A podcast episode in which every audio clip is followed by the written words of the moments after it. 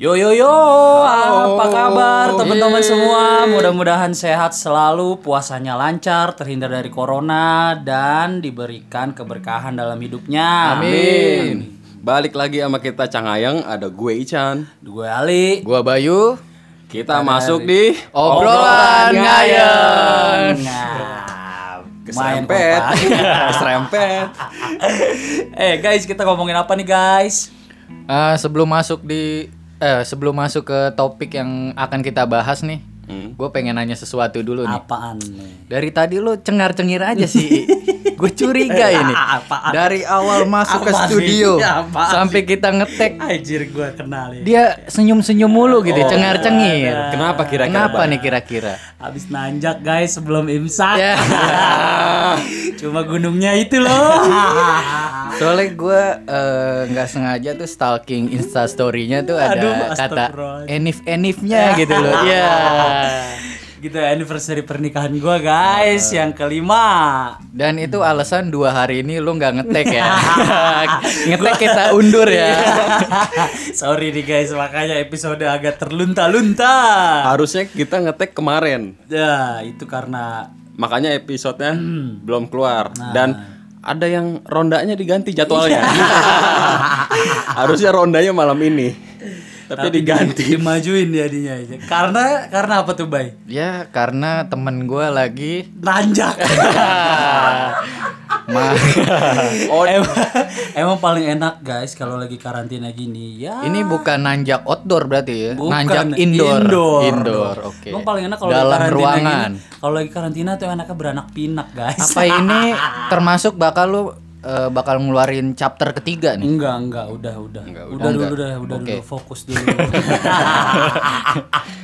udah, aku jadi bahas anniversary Tahu gua nih. sih. Oh iya. Ini Lu kita mau, terlalu- ba- mau bahas apa nih jadinya nih? Sebenarnya kita mau bahas apa nih? Hmm. Kita masih bahas putar eh, alat-alat yang dibutuhin buat naik gunung. Oh, iya, iya, iya. Sekarang kita mau bahas Yang nempel sama badan maksudnya? Yap. Oke. Kita mau bahas alas kaki di gunung. Alas wow, kaki. Wow, wow, wow. Sepatu dong. Atau Alas roban. Iya. Wah, serem. Alas apa nih bingung nih Anjir Dia tiba-tiba lagi Dia tiba-tiba begitu cuy Ya jadi kan kita mau naik gunung kan perlu sepatu dong. Benar, benar, benar Nah itu kan apa ya? Enggak emang emang sepatu penting karena Astaga Bayu Sorry sorry.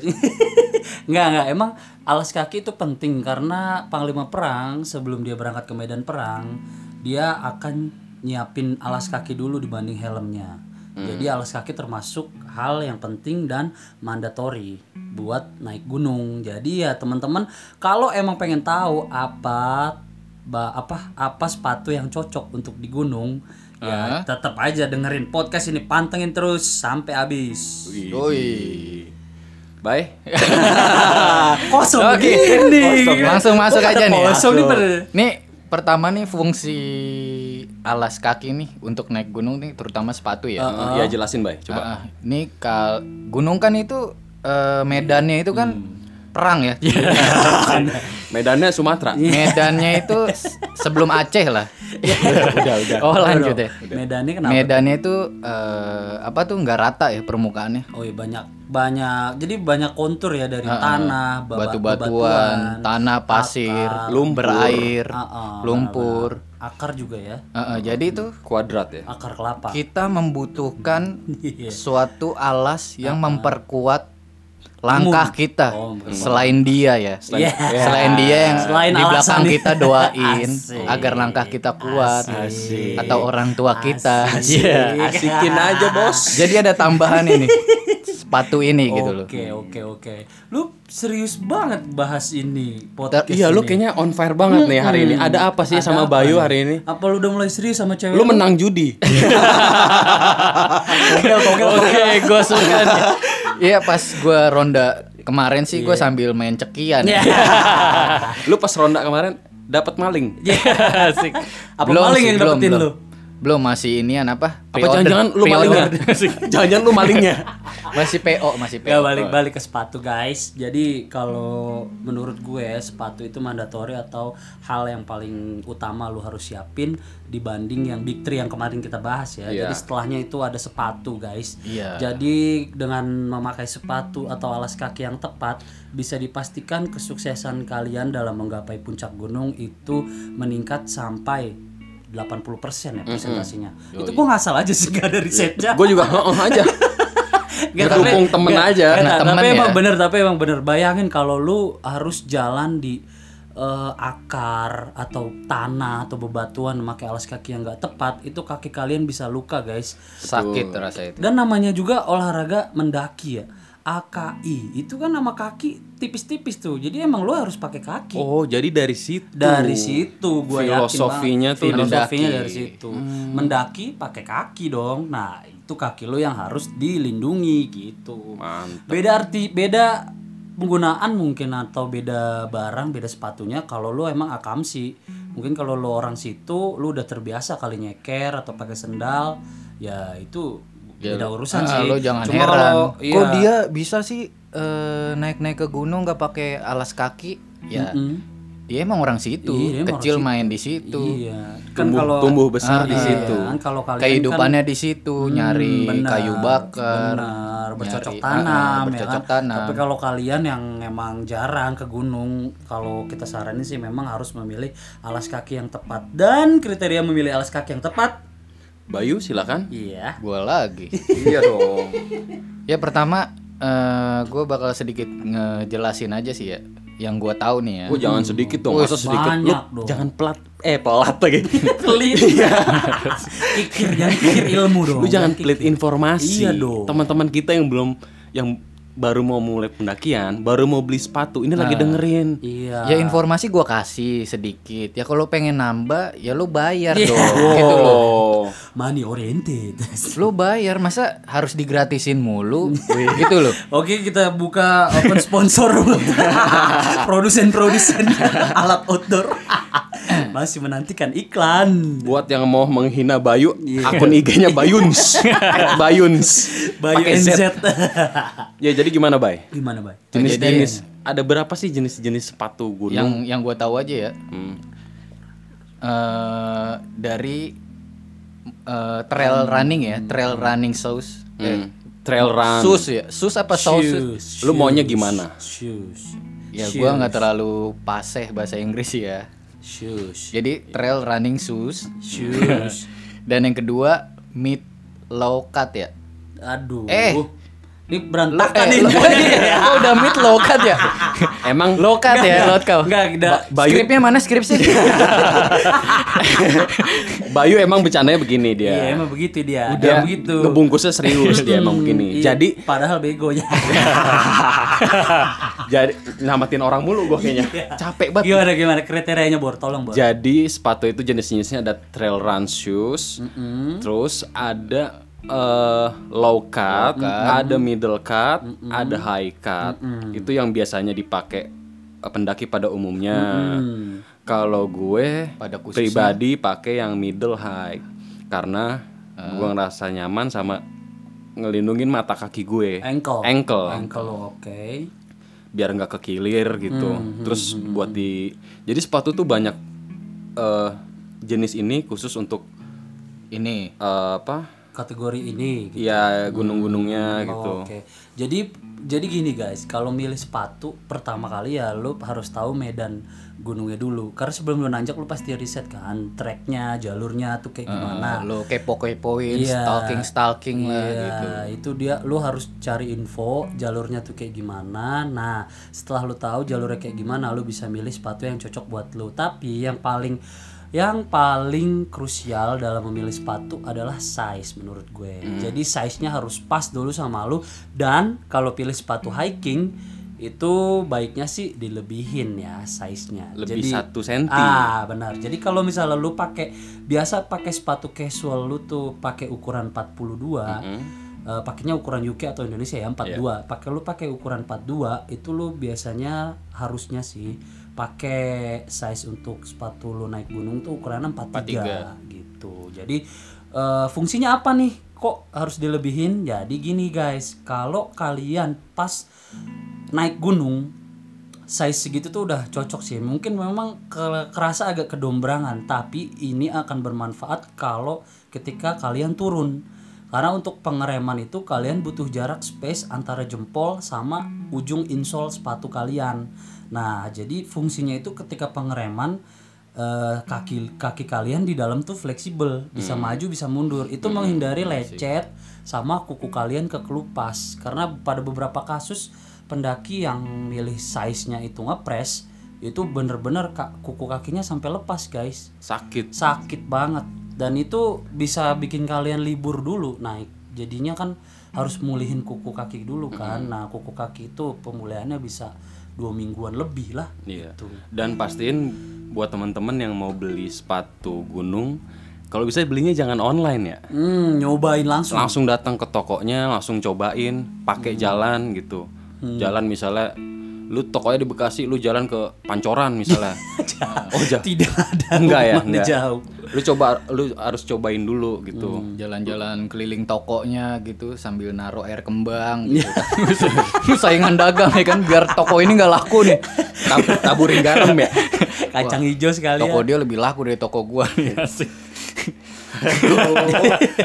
aduh. Aduh. Iya, jadi gitu banyak yang harus diperhatiin. Terus juga kan sepatu tuh ada yang waterproof, ada ada juga yang dia nggak waterproof ya kalau Iya salah benar. gitu. Bahan-bahan yang waterproof cocok untuk gunung-gunung dengan kondisi curah hujan tinggi sama gunung-gunung dengan cuaca yang tidak bisa diprediksi kayak Gunung Salak ya. Gunung Salak walaupun kemarau tuh kadang-kadang suka aja hujan turun dan walaupun kemarau itu tetap aja ada kubangan-kubangan lumpur dan ya yang begitu deh. Jadi Tapi- kalau kalian pilih yang nggak waterproof, hmm, siap-siap aja kebasahan tuh kaki. Tapi baiknya emang belinya yang waterproof. Hmm. Emang untuk sepatu ini kayaknya lebih baik lu ngeluarin budget agak lebih deh. Nah, Karena buat kenyamanan kaki lu. Benar, karena untuk melindungi juga kan. Iya. tapi semua sepatu sih kalau gua lihat sendiri di pasaran ya dari harga yang termurah sampai yang termahal gua sih yang gua tahu kalau yang termurah tuh sekitar 300 Hmm. dari 250 sampai 300 ribu tuh udah ada Dolar? dan it ribu Oh, rupiah. Iya. Iya Oke. ribu rupiah Iya, oke Oke. oke oke. Terus Eh, itu tuh udah udah ada waterproof waterproofnya gitu bahannya udah waterproof udah ya? waterproof udah ada emblem embel-embel waterproofnya Boleh sebutin mereknya apa biar teman-teman gampang nyarinya? kalau SNTA tuh dibaca ya apaan sih Santa cuy. Santa, Iya. Gue Sinta Santa Santa. Kalau kalau merek sih banyak varian ya sebenarnya. Oh, itu Santa dibacanya. Bacanya Santa kalau gue. Jangan-jangan di belakangnya ada huruf I kecil, santai. Ya, apa deh U sama Y jadi Santuy. santai U Y Enggak, gitu. Nggak, nggak. Kalau kalau merek Santa sih memang biasanya itu untuk eh, apa sih namanya sepatu yang terjangkau ya. Karena karena merek-merek sepatu terjangkau juga ada banyak sih ya. Santa Terus eh, ada juga Air Moxawear. Moxawear itu buatan lokal. Hmm. Dia harganya sekitar 300-an sampai 500 600 lah. 600 Hmm, ini langsung ngomongin range harga nih ya. Iya. Enggak sekalian maksudnya biar yang lain juga tahu gitu. Kalau kita oke, cuma oke, sebutin merek doang pasti dia masih Iya, nerka-nerka kan emang. berapa sih Nerka-nerka, harganya gitu loh. Tapi Ny- kalian bisa merek kan maksudnya. tapi kalian bisa googling juga sih guys karena harga yang kita sebutin di sini kadang bervariatif bisa Berbeda-beda tiap iya. seller ya. Bener bisa turun bisa juga lebih tinggi gitu. Hmm. Jadi kalau kalian memilih sepatu yang pertama size, yang kedua Eh, lapisan waterproofnya kalau bisa ah, terus pakai yang yang- waterproof. terus yang ketiga, ketiga, sesuaikan dengan budget. budget. Gitu. Nah, kalau ngomongin Dari tipe-tipe nih nggak ada ngomongin tipe sepatu apa sepatu apa. Ya kalau gua sih tipenya yang tinggi semampai lah. Hmm, pohon pinang. Tinggi semampai. eh, semampai itu gimana sih maksudnya? Semeter tak sampai. semampai itu skip ya. Iya, dia Nggak dapet, bingung nggak nggak dapet, nggak dapet, nggak dapet, nggak gini. Dia yang buka, dia yang tutup. Nggak gini, kalau kalian milih sepatu itu yang pertama tadi udah dibahas ya, size, terus abis itu waterproof sama budget. Nah, yang kategori keempat sesuaikan dengan medan. Jadi kalau misalnya kalian nanjaknya di musim kemarau, terus treknya banyak tanah sama akar, kalau kalian, nah ini ngaruh ke berat badan juga nih. Oh iya. Jadi bener. kalau kalian berat badannya mungkin di atas kayak gue di atas 80 ke atas itu bisa coba pakai sepatu yang melindungi mata kalian, mata kaki kalian. Selain berat badan sama berat eh, bawaan Oh yang iya kita bawa. berat, berat bawaan juga ngaruh itu. Jadi kalau bisa sih kalian milih sepatu kalau dengan berat badan kayak gue itu milihnya yang mid high. Jadi kalau iya melindungi mata kaki kalian.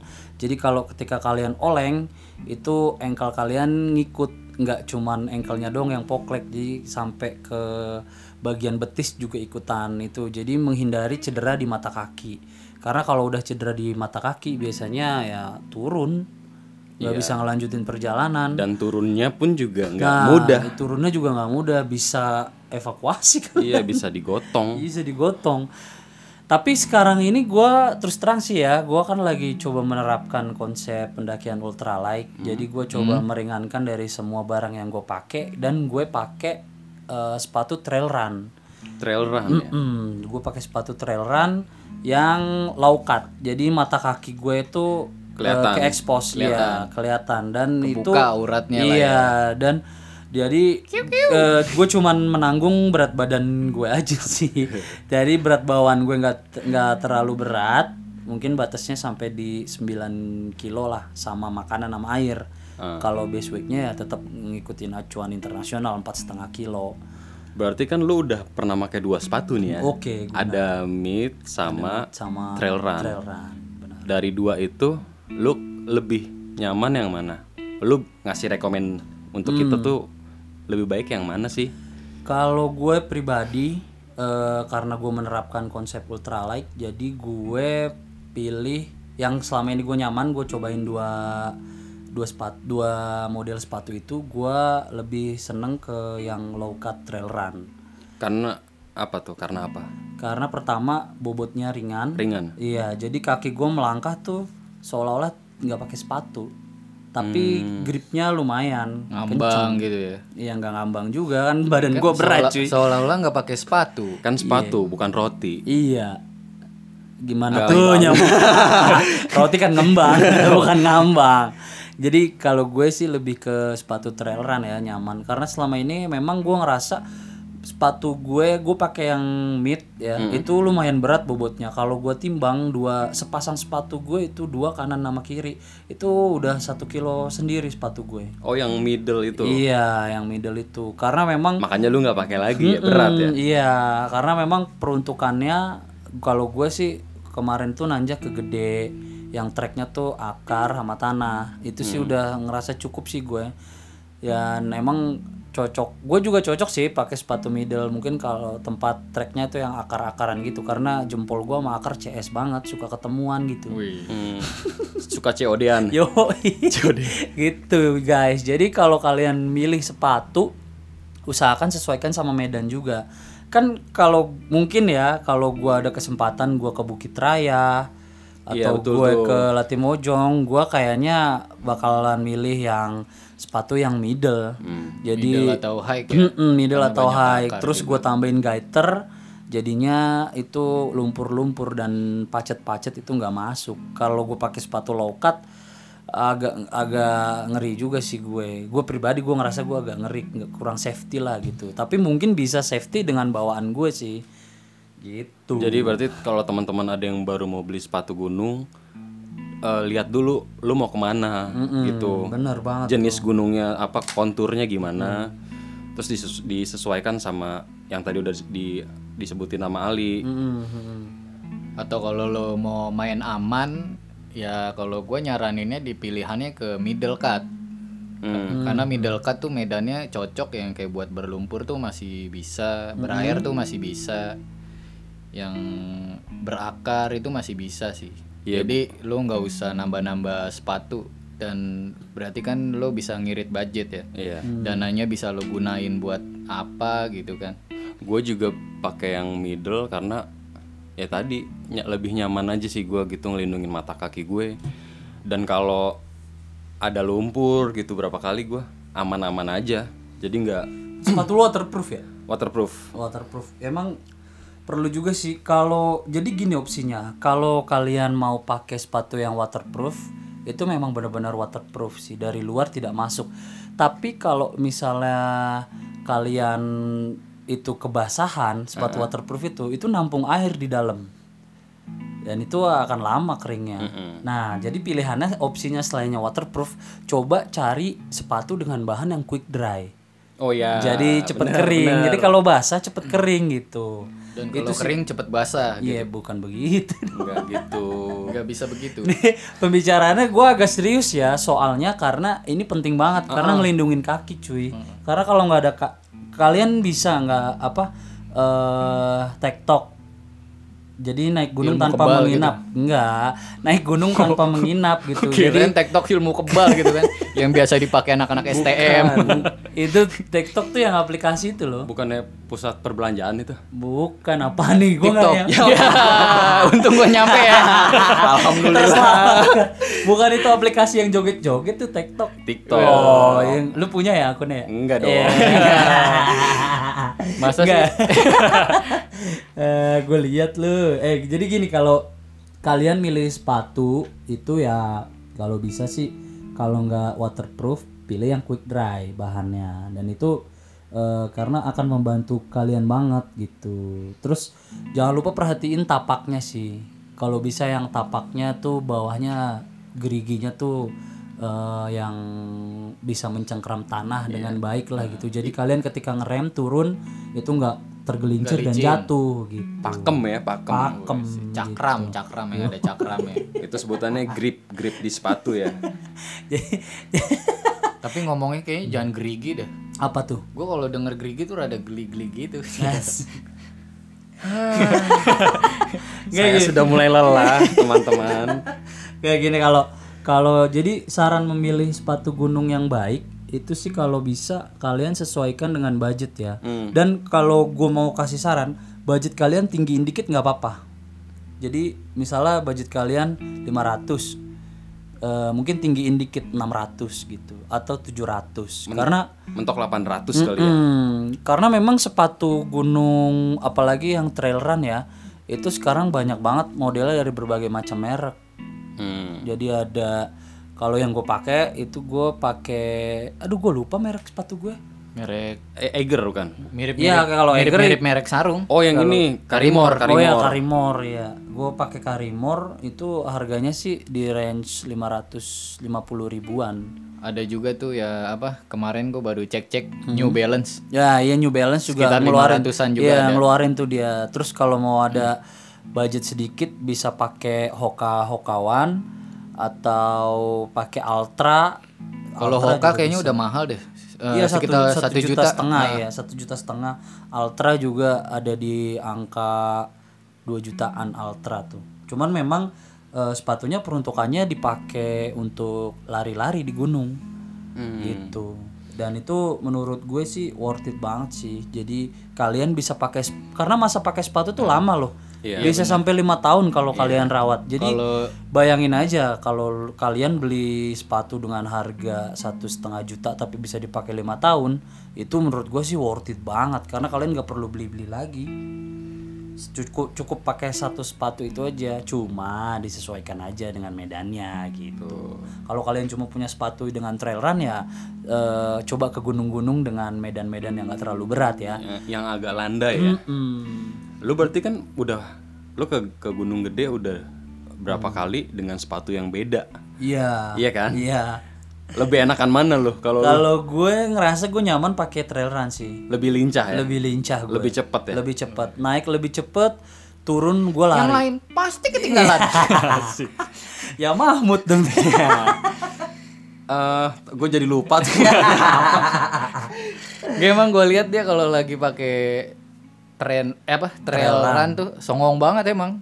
Naiknya Oh nggak kira-kira, nggak kira-kira ninggalin temen ya? iya. Nungguinnya gue ntar nungguin di pos 3 ya songong gitu. Ntar ba- kalau turun juga gitu. Tapi kan kayak tadi yang lu bilang, Ah.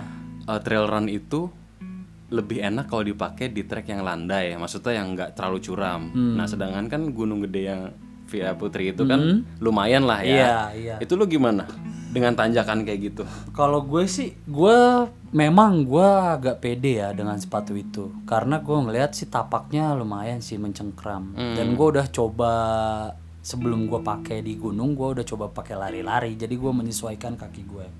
Oke. Itu sih memang perlu sih kalau menurut gue pembiasaan juga, jadi lu bisa tahu kapasitas sepatu lu tuh sampai di mana di mana gitu. Oh iya sama ini sih eh, ini yang gua tahu aja ya. Karena eh, kalau kita baru beli sepatu gunung tuh nggak di saat satu kali pemakaian atau dua kali pemakaian doang sepatu gunung tuh bakal berasa pas sama kita.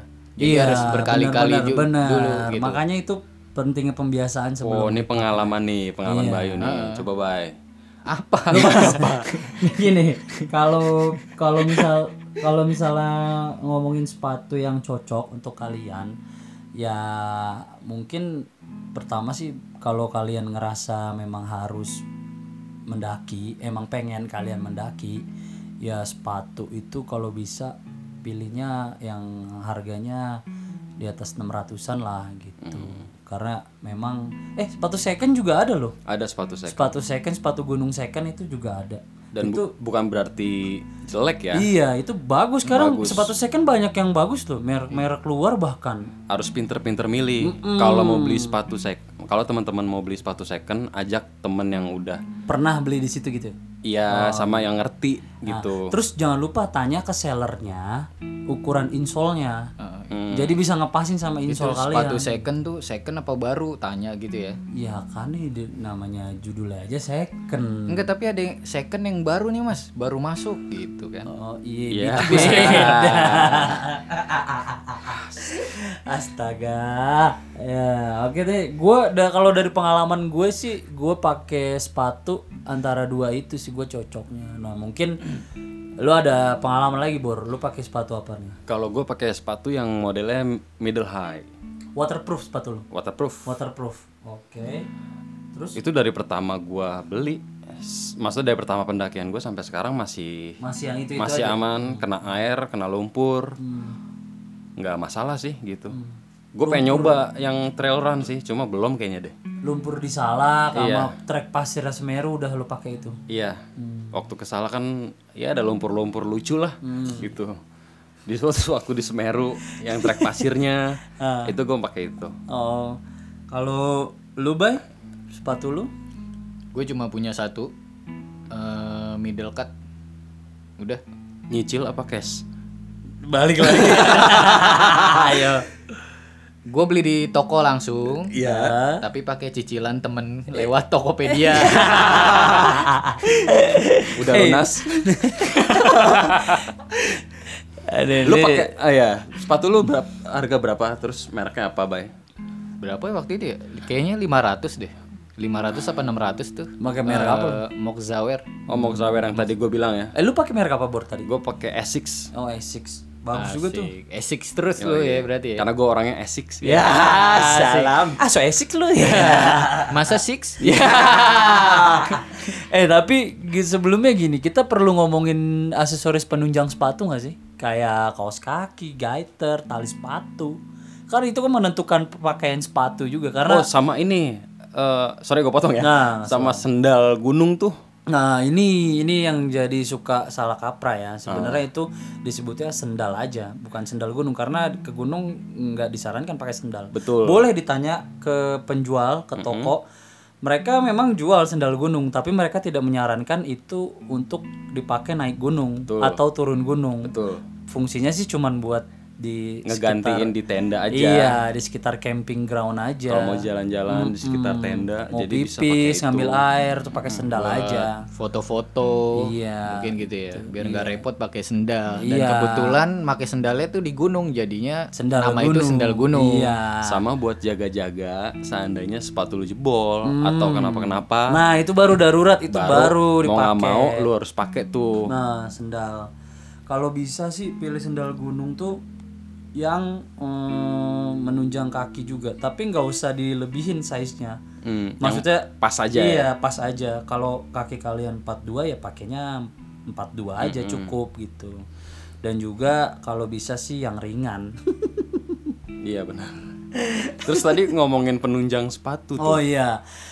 Kaos kaki ya. Kaos kaki. Nah, kalau bisa sih kaos kaki trekking tuh yang agak tebel lah bahannya wool. Jadi itu ngelindungin kaki kalian dari lecet, gesekan kaki dengan bagian dalam sepatu. Itu penting juga sih. Karena dengan gesekan-gesekan itu kaki kalian bisa pesawatan. Eh, apa? Iya, perahuan, Iya. mobil-mobilan. Heeh. Mm, Udah diambil, udah. kapalan, kapalan. itu kalau kapalan perih banget. Nah, kalau gue kalau gue memadu mada, memadu padankan sepatu trail run gue, gue pakai eh, merino wool, kaos kaki merino wool. Itu lumayan sih, nggak bau, nggak lecet dan nyaman juga sih, gitu. Terus kalau lu pakai kaos kaki apa? Gua kos kaki pramuka. Sepuluh ribu. Kalau gue yang yang buat sekolah tuh yang hitam putih. yang hitam putih tau kan? ada logo kelapanya. cuman tunas, tunas kelapa. Iya, Oh, lu udah jadi kelapa, cuman gua kelapa. lepit biar nggak kelihatan. gua lepit. Nggak serius ah, serius dong. Enggak serius. dong. Itu yang kanan, yang kiri udah nggak ada tunasnya, udah diambil. Tinggal es kelapa. Udah jadi es. Serius dong. Eh, serius dong. Kalau gue kalau kaos kaki pakai kaos kaki biasa sih gue. Kos bukan kaos kaki khusus trekking yang pakai wall gitu. Enggak, pakai kaos kaki biasa. Cuman di campnya pakai wall kan biar nggak Iya. dingin. Kalau buat tidurnya baru pakai yang tebel. Ah, kalau lu bay? Sebenarnya nyaman-nyamanan aja sih. Sama aja sih gua. Mau tidur mau ini, paling juga minjem kos kaki lo.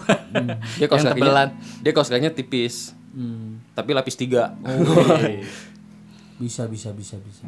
Nah, kalau selain kaos kaki, kita juga harus nyiapin tali sepatu cadangan, guys. Jadi kalau misalnya tali kan karena ngiket tali sepatu di gunung tuh kan kenceng ya.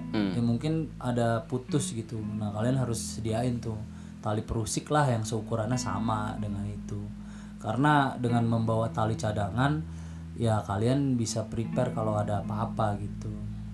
Kalau saran dari gue sih itu. Buat jaga-jaga ya, karena kan kita emang nggak tahu. Apa gaiters. Ya, gaiter juga penting tuh kalau treknya kayak ke Semeru gitu. Kan pakai gaiter kan? Pakai. Yang paling hu- sama. gunung-gunung dengan tipe lembab kelembapan yang tinggi itu yang banyak pacetnya kayak salak tuh ya salak tuh kalau gerimis dikit aja tuh dia pacetnya kan banyak banget nggak tahu dari mana tuh pasti muncul kan Mm. Ya itu pentingnya gaiter di situ juga sih nutupin karena dia nutupin dari atas bagian atas sepatu sampai eh, kira-kira di atas mata kaki atau betis tuh. itu emang bukan harus punya bukan terlalu penting tapi seenggaknya itu buat kayak aksesoris tambahan lah Iya, pendukung. Pendukung. Nah, kan kalau buat di Semeru itu biasanya itu ya biar menghalangi pasir masuk. Iya, Karena pasir masuk bikin lecet kaki kan. sakit. kan repot juga kalau masuk lu buka dulu sepatu, lu pasang lagi jalan masuk lagi gitu. Jadi ya pakai gaiter itu buat menghalangi biar pasir nggak masuk ke sepatu lu. Tuh. Itu sih aksesoris pendukung yang buat gue wajib punya sih. Mhm. Tuh. Gaiter ya. Iya. itu udah udah punya sendiri lo gaiter Belum, belum. Nah, kok tadi lo berani-beraninya bilang wajib punya iya, kan gue nyaranin buat temen-temen. Lu nyaranin harusnya lu punya ya enggak sih Oke, oke. Berantem nih, berantem. Oke, kali ini gue kalah. Nanti balas di episode depan bor. Siap. Kayak gini kalau oke deh, udah ya. Ini penting juga nih insole. Insol ya. Jadi tapak jadi Bagian dalam. Mm-mm, bagian dalam tuh kan ada alas tapak tuh. Mm-mm. Kalau emang kalian mau upgrade itu juga bisa sih. Ada yang jual insole ortholite itu jadi ngindarin bau sama sejuk. Kan kalau pakai sepatu waterproof itu kan rapet banget tuh. Bener-bener rapet dan kadang-kadang kaki agak berkeringat, lembab. Jadi itu yang bikin gatel atau bau gitu. Kan nggak nyaman juga kalian tidur abis trekking terus tidur di camping ground nggak taunya bau kaki ya Oke, berarti kesimpulannya buat teman-teman yang lagi nyari sepatu eh disesuaikan sama budgetnya. paling utama itu ya budget dulu lah Kalau bisa dilebihin sedikit nggak apa-apa gitu karena buat jangka panjang. Ah. ini udah kesimpulan nih Eh, atau mau ada yang nambahin? enggak udah Apa apa ngurangin? enggak lu udah banyak kekurangannya soalnya Betul. Gak gini. Udah langsung tarik kesimpulan aja deh. Oke. Kayaknya udah cukup nih dari pembahasan ini ya. Iya. Jadi pertama kali kalau kalian mau punya sepatu trekking, sepatu naik gunung, pertama kali banget sesuaikan size-nya. Mm-mm. Terus yang kedua itu usahakan waterproof atau quick dry. Terus yang ketiga sesuaikan dengan budget. Mm-mm. Terus yang keempat tadi apa? Apa yang apa keempat tadi ya? yang keempat tadi? Tuh kan. Yang keempat apa tadi ya? Medan Medan. oh iya, sesuaikan dengan medannya. Gitu, guys. Sama sesuaikan dengan gunungnya.